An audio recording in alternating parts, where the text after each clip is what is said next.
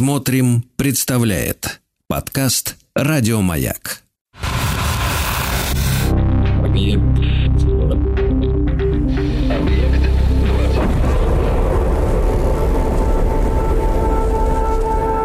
Объект 22. На маяке.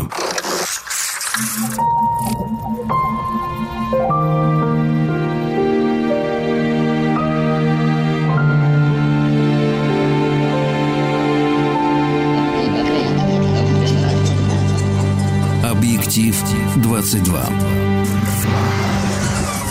Объектив 22 – это исключительно субъективный взгляд на кинематограф с опорой на исторические события. Я Евгений Стаховский. На дворе 26 сентября и принес вам очередной список из картин, которые мне кажутся, ну, как минимум, интересными, как максимум местами даже выдающимися. И я не сомневаюсь, что многие фильмы, о которых сегодня пойдет речь, ну, практически все знают, по крайней мере, слышали это название, эти названия, даже если вдруг смотрели не все. Но давайте пойдем по списку, который у меня сегодня оказывается очень небольшим.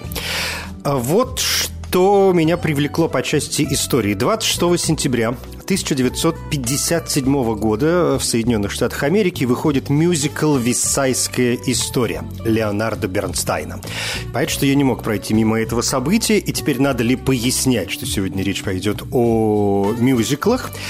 А пройти мимо этого события я не мог еще и потому, что, конечно, «Висайская история» один из моих самых любимых мюзиклов, эм, которые я, в принципе, как жанр, да, мюзиклы не очень люблю, но вот есть там какая-то пятерка, э, которые, мне кажется, совершенно блестящими, абсолютно гениальными, и «Висайская история» — это один из них, так же, как Леонард Бернстайн, э, великий, выдающийся, великий, гениальный дирижер и, в общем, выдающийся композитор, написавший может быть, не слишком много, но ряд э, довольно значимых произведений 20 века. И э, здесь, наверное, надо сделать, как, как мне не очень всегда нравится, но приходится делать э, некоторые э, предисловия. Я сказал, что список у меня в итоге получился небольшой, всего 14 пунктов, хотя, казалось бы, коль уж мы говорим о мюзиклах и о киномюзиклах, здесь может быть список из 100 пунктов, а то и из двух сотен что это огромный, конечно, пласт.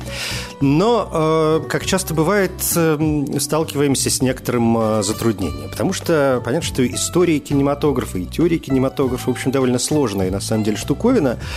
И в разных странах, в разных школах к этому Эм, несколько разный э, подход. Например, те же самые Соединенные Штаты Америки и Голливуд, в частности, практически не разделяют понятия мюзикла и музыкального фильма. Ну, то есть мы понимаем, да, что мюзикл изначально это театральное представление, да, мы знаем бродвейские мюзиклы и так далее.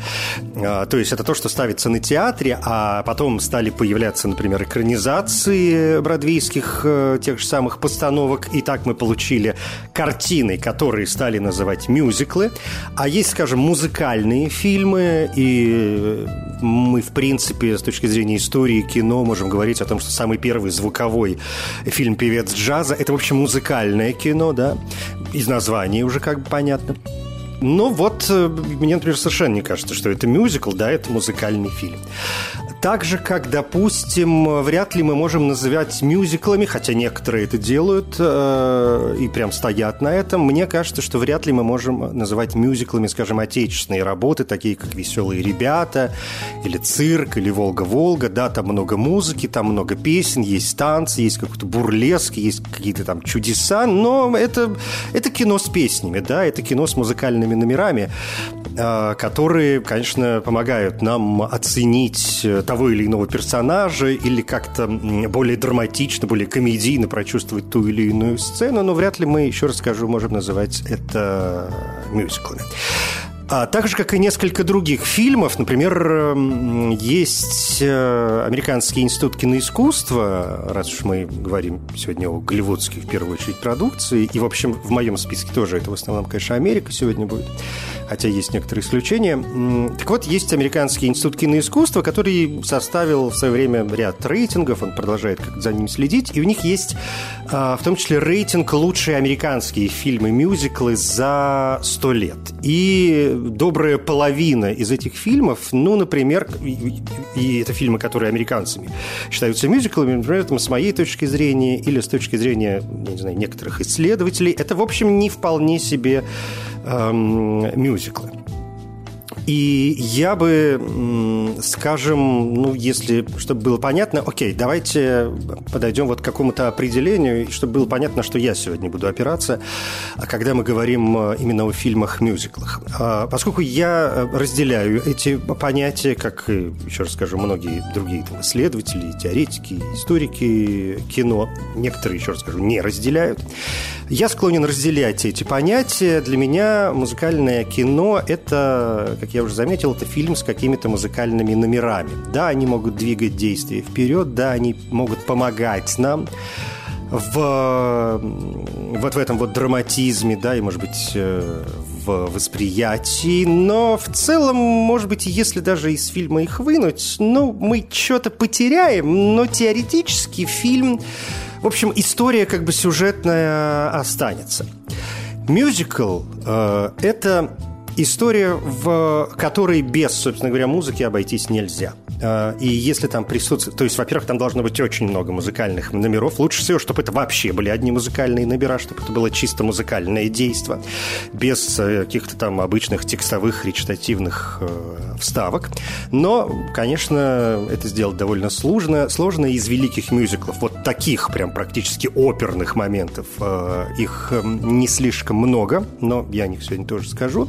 Если совсем просто, я бы дал, знаете, какой толчок к пониманию пониманию мюзикла, опять же, с моей точки зрения. Вот если вы возьмете, например, какой-нибудь фильм э, с музыкой и возьмете только музыкальные номера, и если вы будете слушать только эти музыкальные номера, например, даже не смотря фильм, а просто послушаете эти музыкальные номера один за одним, и вам будет понятно, о чем эта история, то есть у вас сложится сюжет, у вас сложится драматургия, значит, это мюзикл. Если вы возьмете музыкальные номера из фильма и послушаете их, и вам как бы не очень будет понятно, собственно, о чем эта история, да, и у вас сюжет в голове и драматургия не сложится, значит, это не мюзикл, а музыкальное кино. Это вот самый главный пункт, которому я пытаюсь сегодня подвести вести. А, но, опять же, с точки зрения истории, сегодня будут э, фильмы, которые, ну, опять же, второй пункт мюзиклов – это экранизации. Мюзиклов здесь я вопросов не имею. Если есть театральная постановка, которая потом была экранизирована, значит, это мюзикл. Вот два основных пункта. Поэтому, скажем, я не склонен считать э, мюзиклами фильмы «Звезда родилась». Да, вы знаете, была картина 1937 года Дэвида Селзника. А потом э, была новая экранизация, вообще несколько экранизаций есть, да, «Звезда родилась».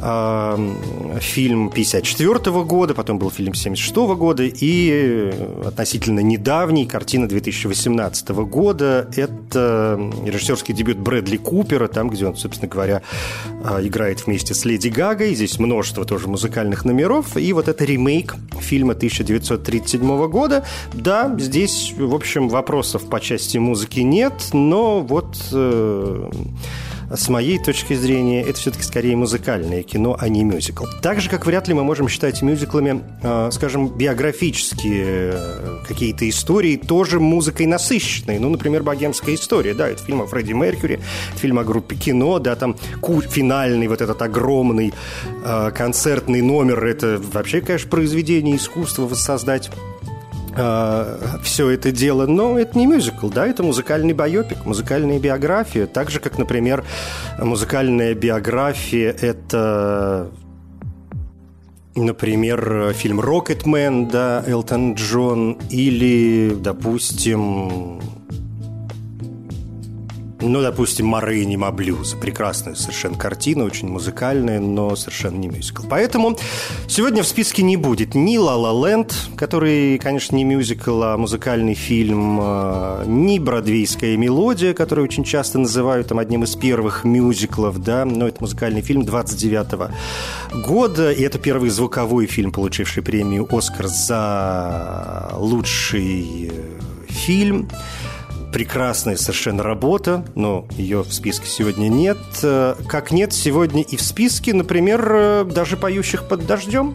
Совершенно грандиозное кино, прекрасная романтическая комедия, очень музыкальная, и которую, в общем, принято, конечно, называть мюзиклом, но но вот как-то, знаете ли, нет, учитывая все то, что я сказал до этого. Там вообще не так уж много музыкальных номеров, по совести говоря, просто все они выдающиеся, и мы помним, что э, вообще фильм «Поющий под, за, под дождем» был задуман как э, такой набор популярных песен, и большинство из этих песен вообще уже были, они уже присутствовали в песне, в фильмах, которые были сняты до этого.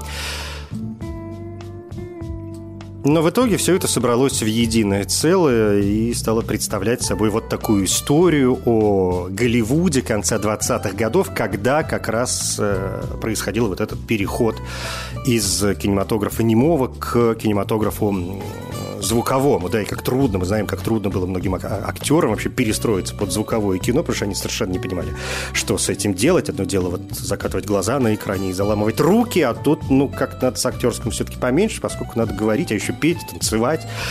Музыкальное кино, конечно, когда звук появился, понятно, что страшно были популярны именно музыкальные фильмы, потому что все это нужно было срочно бросать на экран. И наше отечественное советское кино, я уже назвал там «Веселых ребят», например, тех же самых, еще одно тому подтверждение, да, это фильмы, сделанные по абсолютно американским, голливудским там, лекалам, но, тем не менее, с какой-то вот отечественной, если хотите, средой, да, ну и опять же с нашими прекрасными актерами. Так что, в общем, «Поющих под дождем» сегодня в моем списке тоже не будет. А если, вот, кстати, вспоминать вспоминать фильмы, а, которые собраны из э, других известных мелодий, которые были уже по, по отдельности вне э, кинематографа известны сами по себе, то, скажем, э, парочку картин я совершенно точно сюда включил. Потому что, ну, вот мне кажется, они подходят под первый пункт, э, который я дал мюзиклу, да, что если из э, музыкальных номеров получается сложить историю, значит, это мюзикл. И в этом смысле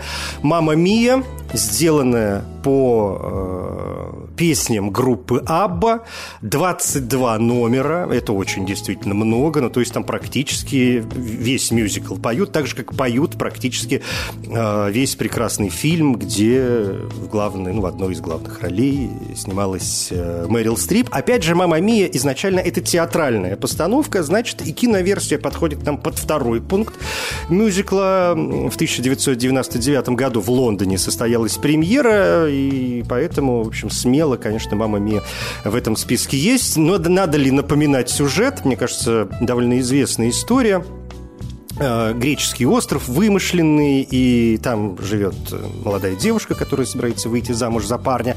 Э, у нее мать есть, которая тоже вся такая прекрасная, а отца нет. И выясняется, что у нее ну, предположительно могут быть три человека могут быть ее биологическим отцом, она посылает им все приглашения, и вот они все приезжают на этот остров, сталкиваются с матерью, в общем, тут начинаются разнообразные вот эти свадебные коллизии, перипетии, у матери, конечно, свои смешные подружки, но, коротко говоря, а, The Winner, как говорится, takes it all. А, роскошный фильм, а, пусть будет первым номером в сегодняшнем списке. Еще одна картина и еще один мюзикл, составленный из э, музыкальных номеров, э, которые существовали сами по себе, это фильм «Мулин Руш». Я, честно говоря, серьезно подумал, включать его в сегодняшний список или нет, но в итоге решил э, включить прекрасная работа, очень драматичная, трагическая, я бы даже сказал, работа База Лурмана. Это картина 2001 года, очень красочный, прекрасно поставленный фильм с роскошными совершенно актерскими ролями. Ну, понятно, что главные роли там у Николь Кидман и Юина Макгрегора, но, извините, там Андрей Тулуз Латрека играет Джон Легуизамо, совершенно прекрасный.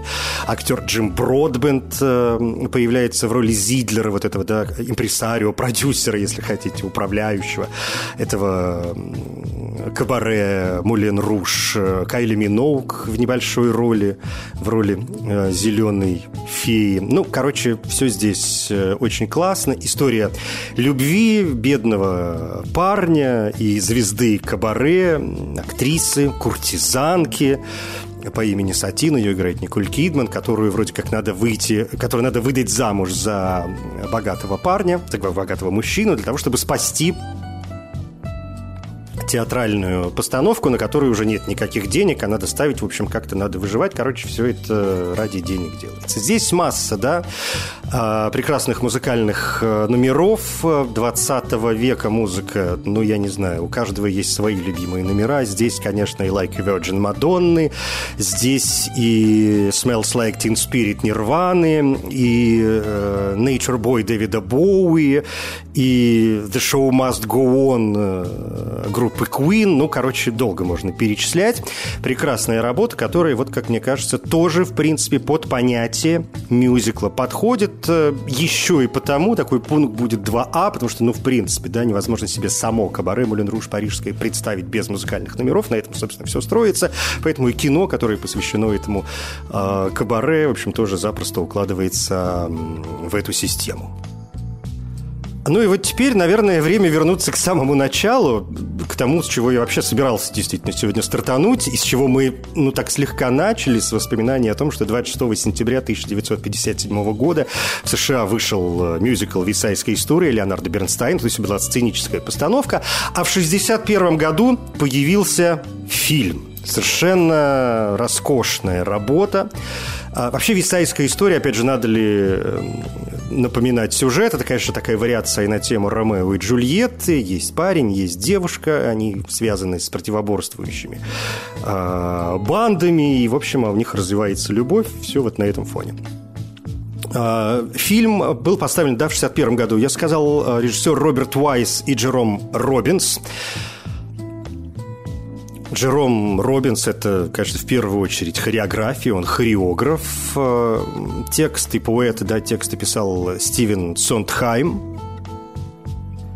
И эта картина стала самым кассовым фильмом 1961 года. Фильм был номинирован на 11 премий «Оскар», выиграл 10, в том числе за лучший фильм. И он стал тогда рекордсменом по количеству наград для мюзикла. И, безусловно, это, конечно, один из самых выдающихся фильмов э, всех времен. Два с половиной часа счастья, Натали Вуд, Ричард Беймер, Растемблин, Рита Морено. Все они в этом фильме появляются. Ну и, конечно, музыкальные номера классические, совершенно шедевральные местами. И Америка, и Мария, и «Одна рука, одно сердце». Ну, короче, Бернстайн молодец, и все молодцы, и Эрнест Лемон, сценарист, молодец, и режиссеры Роберт Уайс и Джером Робинс молодцы. А, ну и, конечно, мы знаем, да, что была сделана новая версия, э, версия Стивена Спилберга, тоже относительно недавняя. Фильм это 2000, получается, 21 да, год, да, 2021 год версия Стивена Спилберга, но основа та же. Ромео и Джульетта, шекспировская и висайская история э, Бернстайна. Но здесь был другой сценарист Тони Кушнер. Это вторая экранизация, вторая кинопостановка, так сказать, лучше мюзикла 1957 года. Здесь, э, мне кажется, очень хорошие э, главные роли. Энсел Эйлгорд совершенно трогательный, и Рэйчел Зеглер. А, они прям вот Ромео и Джульетта, да. Но в пьесе это Тони и Мария, вот они молодцы. Этот фильм интересен тем, что здесь тоже появляется Рита Морено, Рита Морено, которая снималась в первом фильме, здесь у нее есть небольшая роль. Но в целом мне кажется, что эта картина гораздо слабее первой э, постановки. Здесь и хореография как-то, в общем, страдает, и, ну, сложно сказать, что страдает режиссура. Спилберг гений, великий совершенно человек, и понятно, что он все сделал блестяще, но вот знаете, общее ощущение, что это какой-то пазл, который оказался не очень до конца склеен. Черт его знает, может, пандемия которая в то время бушевала, как-то помешала, может, еще что-нибудь. Опять же, сложно, сложно переделывать, ставить вторую версию гениальнейшего фильма, когда вообще непонятно, зачем это делать. То есть для чего, да, мы имеем такую сумасшедшую классику, что лучше вообще не притрагиваться и стоять и сдувать с нее пылинки. Нет, он взялся, ну, окей, взялся, сделал, конечно, хороший фильм, но извините.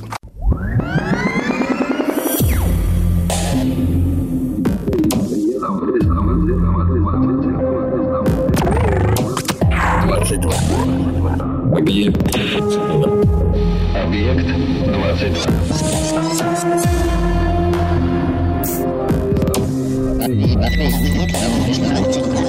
Объект 22. 22.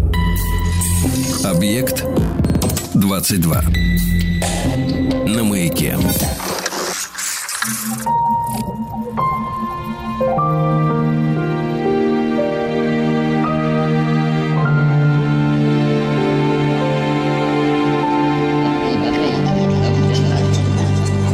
Объектив 22. 26 сентября 1957 года в США выходит мюзикл «Висайская история» Леонарда Бернстайна. По этому поводу сегодня в «Объективе 22» вспоминаем э, лучшие киномюзиклы, ну, на мой, конечно, взгляд. И давайте как-то ускоримся, потому что список оказался небольшой, но прошли мы мало. «Моя прекрасная леди» – это следующий пункт, который совершенно необходимо вспомнить. Блестящая работа, музыкальная комедия. Вообще само слово «мюзикл», да, а, я вот не сказал об этом в самом начале, это сокращение от двух слов «музыкальная комедия». Потом уже это как-то стало разрастаться до драмы в целом, до там, трагедии, до чего угодно. Но «Моя прекрасная леди» – это комедия, которая сделана на основе одноименного Э, мюзикла Фредерика Лоу. И вообще, конечно, здесь в основе пьеса Джорджа Бернарда Шоу «Пигмалион», которая является одной из, наверное, самых известных пьес у Бернарда Шоу. Если говорить о сюжете, э, Ах да, фильм поставил Джордж Кьюкер, разумеется. Если говорить о сюжете, то действие начинается в Лондоне в 1912 году. Хиггинс спорит со своим другом э, Пикерингом, что сможет превратить необразованную и грубую продавщицу цветов Элизу Дулитл в светскую, светскую даму, в ту самую прекрасную леди. И эта Элиза Дулитл поначалу совершенно не в восторге от того, что из нее собираются делать черт знает что, надо брать какие-то уроки, надо как-то воспитываться, чему-то учиться, зачем ей все это надо. Но э, когда, в общем, она понимает, понимает, что ничего в жизни-то у нее по большому счету не было, да, она жила там на лондонских улицах, а тут э, у нее есть прекрасный шанс, шанс в жизни, она соглашается и, в общем, пошло-поехало.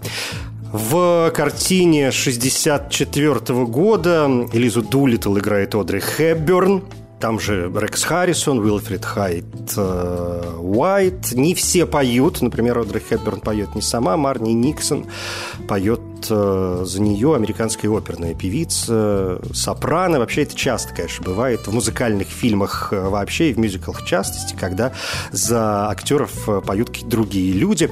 В этом смысле, например, очень показательный момент, следующий наш пункт «Шербургские зонтики». Романтическая история 64 года, знаменитый фильм «Жак Жака Деми на музыку Мишеля Леграна. Я, признаться, вообще не помню, есть ли здесь какие-то текстовые, речитативные номера. Мне кажется, нет, да?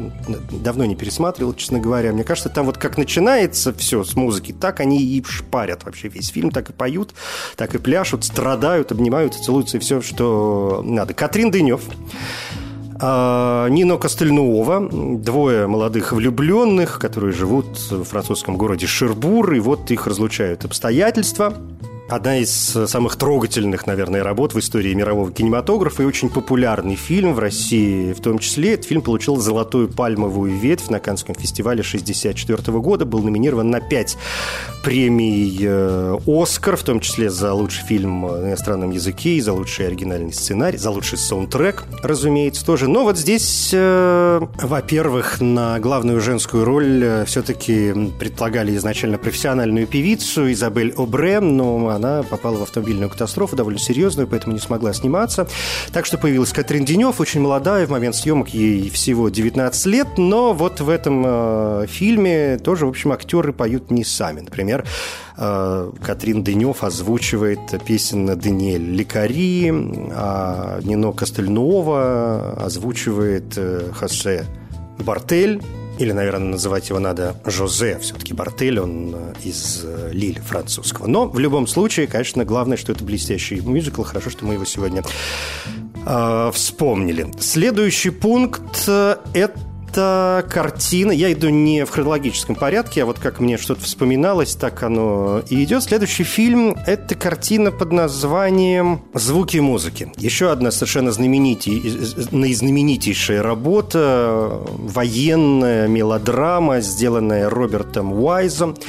Э, прекрасная роль Джули Эндрюс. Это еще одна экранизация бродвейского мюзикла в сегодняшнем списке. Мюзикл 59 года. Он был тоже очень успешен, поэтому, конечно, очень быстро взялись за его киноадаптацию. Музыку и слова написали Ричард Роджерс и Оскар Хаммерстайн э, второй. А Роберта Уайза мы сегодня уже вспоминали как раз в связи с висайской историей, которую он поставил, да. Так что э, звуки музыки – это его вторая картина, и тоже музыкальная, и он сразу, в общем, получил Оскар за лучший фильм и как лучший режиссер. Что до сюжета, то он основан на романе Марии Августы фон Трапп конечно, в России он совершенно неизвестен. Но, например, э, в Австрии, в Германии она австрийская писательница. Конечно, это, в общем, в некотором роде э, хит, и это у нее был автобиографический роман.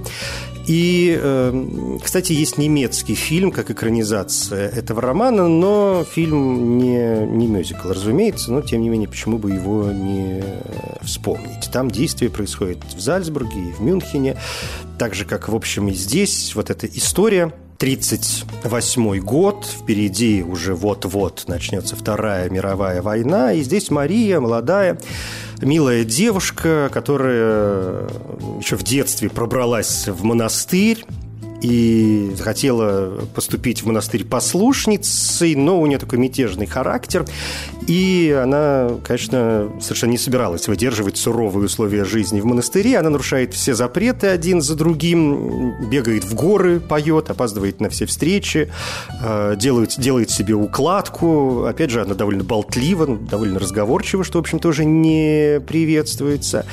И Другие послушницы говорят о том, что, может быть, как-то Марию следует исключить из монастыря, но ей дают еще один шанс, и она становится, ну, скажем так, воспитательницей, да, гувернанткой у семерых детей одного овдовевшего мужчины, морского офицера. И, конечно, поначалу ее пугает вот эта перспектива заботиться о семерых детях, но она как-то быстро берет себя в руки и, в общем, бросается в омут с головой в хорошем смысле этого слова. Блестящая история.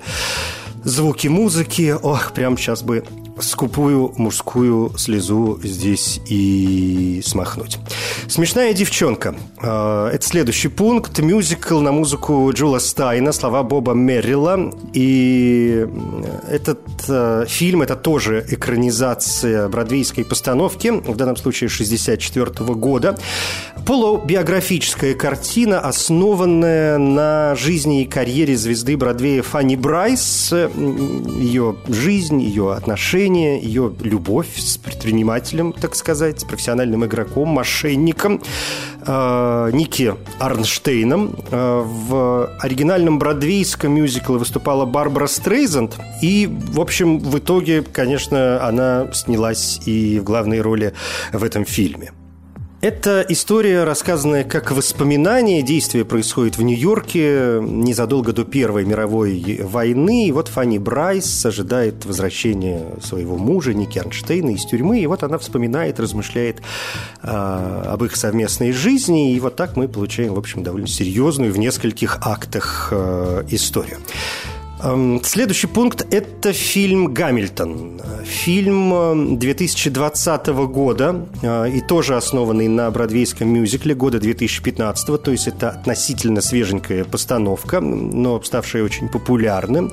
Фильм основан, еще одна да, биография, это в данном случае биография Александра Гамильтона – одного из э, отцов-основателей Америки и первого министра финансов. Ну, то есть такая чисто американская история, но, конечно, совершенно выдающимся образом поставленная.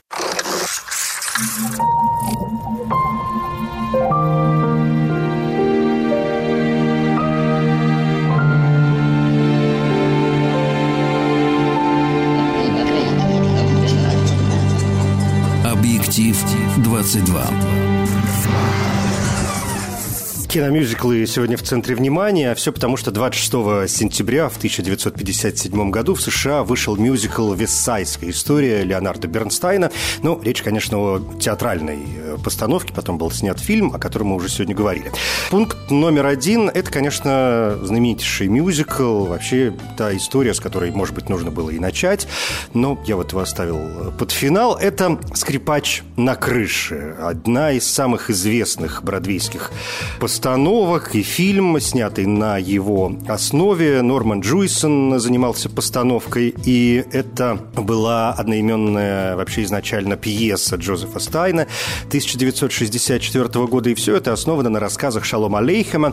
И в главной роли здесь, да, главный персонаж здесь молочник Тевье, у которого есть дочери, они хотят заниматься э, в том числе своей жизнью, искать себе возлюбленных, их возлюбленные их, может быть, не вполне устраивают самого Тевье Молочника, а все это дело происходит э, в начале 20 века, и, по сути, это такая еврейская тема в дореволюционной, в царской э, России. И здесь как бы жизнь евреев э, сравнивается с скрипачом на крыше в качестве такой э, метафоры, и он вот как должен нацарапать э, приятную и простую мелодию, не сломав при этом шеи. Грандиозная, конечно, э, история и крайне популярная. А при этом, если мы говорим о фильме, он не очень точно следует сюжету спектакля, при этом сохраняя почти все диалоги. Так что вот скрипач на крыше. Еще один бесспорный момент – это мюзикл «Чикаго». Ну, мюзикл Джона Кандера на либретто Фреда Эба и Боба Фосса. Мюзикл был написан по мотивам одноименной театральной пьесы. Ну и, конечно, был поставлен фильм режиссер Роб Маршалл. Это 2002 год. Номинация на Оскар аж в 13 позициях. В итоге 6, включая лучший фильм года. Плюс Кэтрин Зетта Джонс э, получила награду за лучшую женскую роль второго плана. Здесь, конечно, вообще прекрасный актерский состав. Рене Зелвегер, э, Кэтрин Зетта Джонс, Ричард Гир, Куин Латифа, Доминик Уэст. А, если вспоминать сюжет, то он, в общем, тоже не замысловат. И, в принципе, это такая частая история для мюзиклов, чтобы как-то было довольно-таки э, просто и понятно широкой публике. В Чикаго речь идет о, собственно, городе Чикаго, 1920-е годы. И там, значит, есть женщина, которая стреляет э, в своего возлюбленного. Она оказывается в тюрьме. И там встречается с другой женщиной, знаменитой певицей, которая тоже была арестована за убийство. И вот они как бы начинают дружить, а эта молодая, она хочет попасть на большую сцену, и, в общем, как-то надо выстраивать вот эти отношения, и это путь путь э, к славе. Через терни, что называется, к звездам. Блестящий, конечно, мюзикл с прекрасной, еще раз скажу, актерской игрой, танцы, песни. И, как говорили критики, это такой, конечно, образец э, глянцевого кино. «Отверженные» — это еще одна постановка, драматический мюзикл Тома Хупера, экранизация мюзикла по одноименному роману эпопеи Виктории Гуго. Здесь, я думаю, сюжет напоминать не нужно, всем более-менее все известно, но, в общем, такая не классическая, я бы сказал, постановка и выходящая за рамки, скажем, американских традиций, поскольку здесь производство все-таки Франции и Великобритании – очень долгая история этой киноадаптации, поскольку разработка мюзикла самого началась еще в конце 80-х годов, потом как-то все дубли, что-то ставили, потом думали, что делать с кино, как э, привлекать актеров. Ну, короче, очень сложный был процесс, но зато все получилось предфинальный пункт, и я специально оставил его наконец, совершенно грандиозная киноистория, мой самый любимый мюзикл, при том, что я к мюзиклам вообще в целом отношусь довольно прохладно, но вот мимо Эвиты пройти было совершенно невозможно. Это грандиознейшая, великая, я бы даже сказал, постановка Алана Паркера, э, основанная на мюзикле Эндрю Ллойда Уэббера и Тима Райса, фильм, который основан на биографии Эвы Дуарте, жены будущего диктатора Аргентины Хуана Перона. Она молодая девчонка из бедной семьи, которая приезжает в Буэнос-Айрес в молодости и постепенно пробирается вот к вершинам жизни и в конце концов, да, становится первой леди Аргентины. Говорить о Боевите можно очень долго, а, но как-то не раз я, честно говоря, уже это делал. Да и написаны тома, и о том, как Мадонна договаривалась с президентом Аргентины, она в главной роли, да, она играет Эву Перрон, и очень хвалили ее и критики, и публика, и о том, как снималось все это в президентском дворце, и о том, как съемочной группе довольно серьезно угрожали, в общем, про всякие трудности, которые там присутствовали, и как Мадонна готовилась э, сумасшедшим образом э, к этой роли. Я, помимо прочего, очень много рассказывал об Вите еще в проекте «История жанра», так что, в общем, при желании можно найти. Это такая вот, с моей точки зрения, первое, конечно, место. Но будет и вишенка на торте спорное. Но в самом начале я сказал, что если мы возьмем, скажем, только музыкальную составляющую и из нее сможем сложить сюжет, то это уже получится мюзикл, поэтому в этом смысле, может быть, это будет звучать спорно, но я решил включить в этот список фильм «Танцующая в темноте», драму Ларса фон Триера 2000 года с Бьорк в главной роли, фильм, которому она написала еще и всю музыку, главная награда Канского кинофестиваля и Бьорк как лучшая актриса драматическая история у девушки, иммигрантки из Чехословакии, которая теряет зрение, у нее есть сын, у которого тоже такие проблемы, и дальше случается криминальная история. В общем, душераздирающий, конечно, фильм, который смотреть по сию пору очень э, трудно, и я, конечно, не мог пройти мимо него. Все на этом. Это «Объект-22». Евгений Стаховский. Спасибо.